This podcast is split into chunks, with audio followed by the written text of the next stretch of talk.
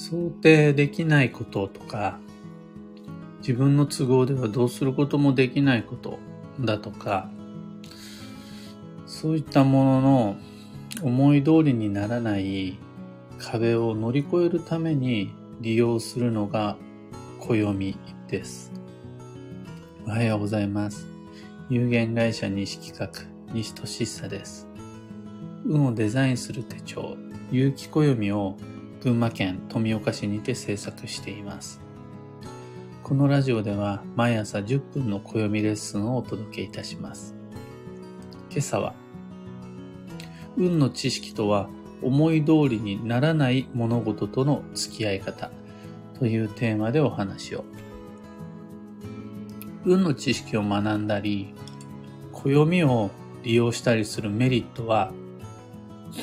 思い通りにならない自分の実力を超えた想定外の状況に対処するためです。どういうことかというと、まず、自分が思っている通りになるっていう物事成り行き。これは運じゃなくて実力っていうやつです。良いことも悪いことも失敗も成功も思い通りになっているとしたら、それは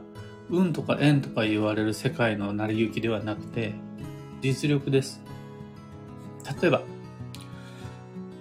前の日に夜更かしをめっちゃした。次の日寝坊した。これは運じゃないです。でしょうねっていう実力です。だから寝坊するなんて思い通りです。前の日に夜更かしすればいいんだから。あとは、勉強しなかったら受験で失敗した。これは運でも縁でもないです。勉強をしなければ思い通り受験に失敗することができます。それって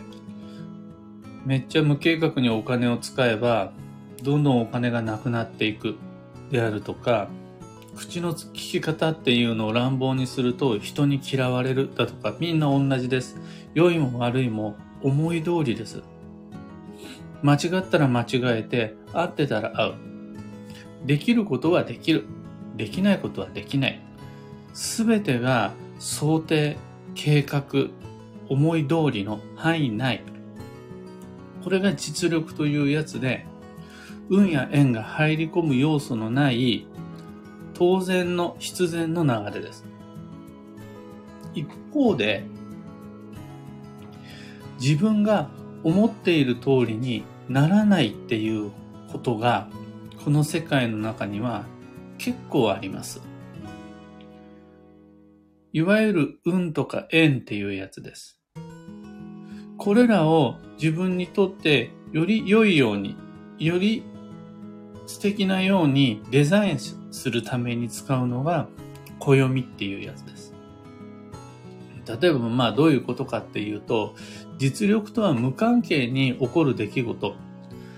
進んでいく展開っていうのが結構あるんですよね。例えば、うちの金屋がよく言うのは、良い人が運が良いとは限らない。運が良いと人が良いは別であるって言うんですよ。まあ実際その通りだなっていうふうに思います。なんなら、人が良い人っていうのは貧乏口を引いて損をしやすいとさえ思います。もうまんまならないです。運と縁っていうやつは。あとは、大して努力をしてないのにたまたまうまくいっちゃうことっていうのもあったりします。また、間違った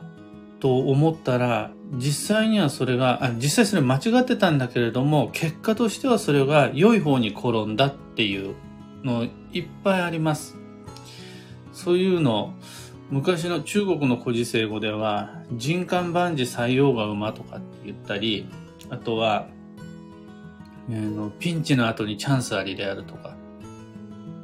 通常だったらピンチの後はピンチのはずなのに、災い転じて福となすっていうこともあり得るのがこの世界の仕組みです。ただこれは残念ながら自分ではどうすることもできないブラックボックスの中で物事が決まっていきます。間違ったはずのことが合ってたり、合ってたはずなのに間違ってしまったり、運と縁っていうのは誰にも予想ができないし、操作することができない。想定外のこのアンタッチャブルなどうにもならないこと。これが運と縁っていうことになるんですが、運の知識や暦を用いた行動計画は、この運や縁の方により強く作用します。もちろん実力通りの力を発揮するためにスケジュールを立てるであるとか、吉時期、吉方位、運勢を意識するって、これももちろんあるんですが、それらのライフスタイル、ライフサイクルっていうのは、より運と縁の方に強く作用します。暦の中にはいろいろな吉凶情報が書いてあって、これは思い通りにならない方のカテゴリーのために取り入れるのが効率的です。実力でやりくりすべき分野まで、運だとか縁だとか吉だとか凶だとかを持ち込むのは非効率です。できることはできるし、できないことはできない。これはどんなに吉日を取り入れようが、吉方位へ行こうが、操作支配することのできない分野です。そう、そういうのって何て言うんでしょう。勉強をしないのに受験受かりたい。そのために吉方位へ行くとか、えー、お札をもらいに行くとかっていうのは、めちゃ非効率な運の知識の使い方です。他力本願よりも立ちが悪いと思います。むしろそういった運の誤用、暦の間違った使い方っていうのは、本来の当人の持っている実力まで阻害してしまう恐れがあります。使い方が間違ってるので。だから、あの、吉方位に行くより勉強した方が学校の成績は上がります。仕事運が必要なら、仕事をするのが最も効率的な仕事運の上げ方です。なぜなら、勉強であるとか仕事っていうのは、その多くが運とか縁ではなく実力で決まるものだから。ところが、勉強しただけじゃダメな時というのが確かにあるわけです。働くだけじゃ足りない時がある。こんなに伝えてるのに、それだけじゃ伝わらない思いっていうのが実際にある。これだけの準備を進めてきたのにもかかわらず、本番前、当日、本番後、自分の望む結果を手に入れることができないっていう時が確かにある。そんな自分の実力が通じない壁にぶつかった時、前回も前々回も思う望むような成果っていうのを手に入れることができなかった時に、打開策の一つとして、例えば次は吉時期を目指した、そこから逆算したスタートにしてみませんかとか、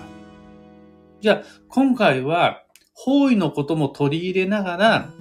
その決断選択実行していきましょうとか、土曜を避けてスケジュールっていうのを立ててみませんかであるとか、そんな打開策の一つとして、例えば運や縁へのアプローチを暦を通してする。これが本来の暦の使い方で、有機暦はそのために作ってあります。吉凶のロジックを参考にして、暦を使いながら自分の人生にアプローチをしていくのは、思い通りにならない領域。そんな荒波の中を自信を持って大丈夫。実力は実力で私はやってる。でも実力以外のことに対しても何とかしよう。いうふうに前向きに取り組む、その姿勢を示すために、有機暦をバッグの中に忍ばせていくんかなっていうふうに思います。今朝のお話はそんなところです。ふたつ告知にお付き合いください。新しい雪暦完成しています。にせんにじゅうさんねんの運をデザインするための手帳です。お買い求めいただける店舗一覧とウェブショップのリンクを放送内容欄に貼り付けておきます。二つ目の告知が有機暦ユーザーのためのオンラインサロン、運をデザインする暦ラボに関して。これは、有機暦を持っている人が参加すると、いろいろとメリットが多いコミュニティです。例えばどんなことをやってるかっていうと、今夜はにじゅうにじからオンライン飲み会開催予定です。飲み会の酒の魚、テーマがご当地グルメ機構をアップデートっていうやつです。有機暦の中にはご当地グルメ機構というマップがあります。そこには群馬だったらこういうのが郷土料理だよとか、長野に行ったらこれを食べてねであるとかっていうのが書いてあります。で、このご当地グルメ機構というマップをもう今のものに変えちゃおう、更新しましょう。ところで皆さん地元で実際に食べられてるのって何みたいな感じです。例えば群馬だったら腰根汁が有名とかっていう風にネット上では書いてあるんですよ。郷土料理です。腰根汁っていうのはこんにゃく、椎茸、ネギが入っている味噌スープのことかな。いや、味噌が入ってる入ってない、醤油味かどうかっていうのはご家庭によって違うのか。腰根汁っていうのがいいよって言うんですけど、僕はあれですね、地元のレストランであるとか、あとはお袋の味とか、冠婚葬祭とかで、腰根汁飲んだり食べたりしたことないですね。お赤飯はありますけど。あとね、うどんは冠婚葬祭に欠かせないんですよ。群馬であるならば、水沢うどんが有名です。それ実際有名。いろんな人が、地元の人も食べに行く。なので、腰根汁どうなんかなっていうふうに思うことはあるんです。ここら辺のリアルな内容で、ご当地グルメ機構をにせんにじゅうさんねんど以降用にアップデートするために、ちょっとみんな地元の本、本気モードの美味しいものを教えてっていう飲み会をしようと思っています。で、意見採用者にはにせんにじゅうさんねんの言葉の次元爆弾をプレゼント予定です。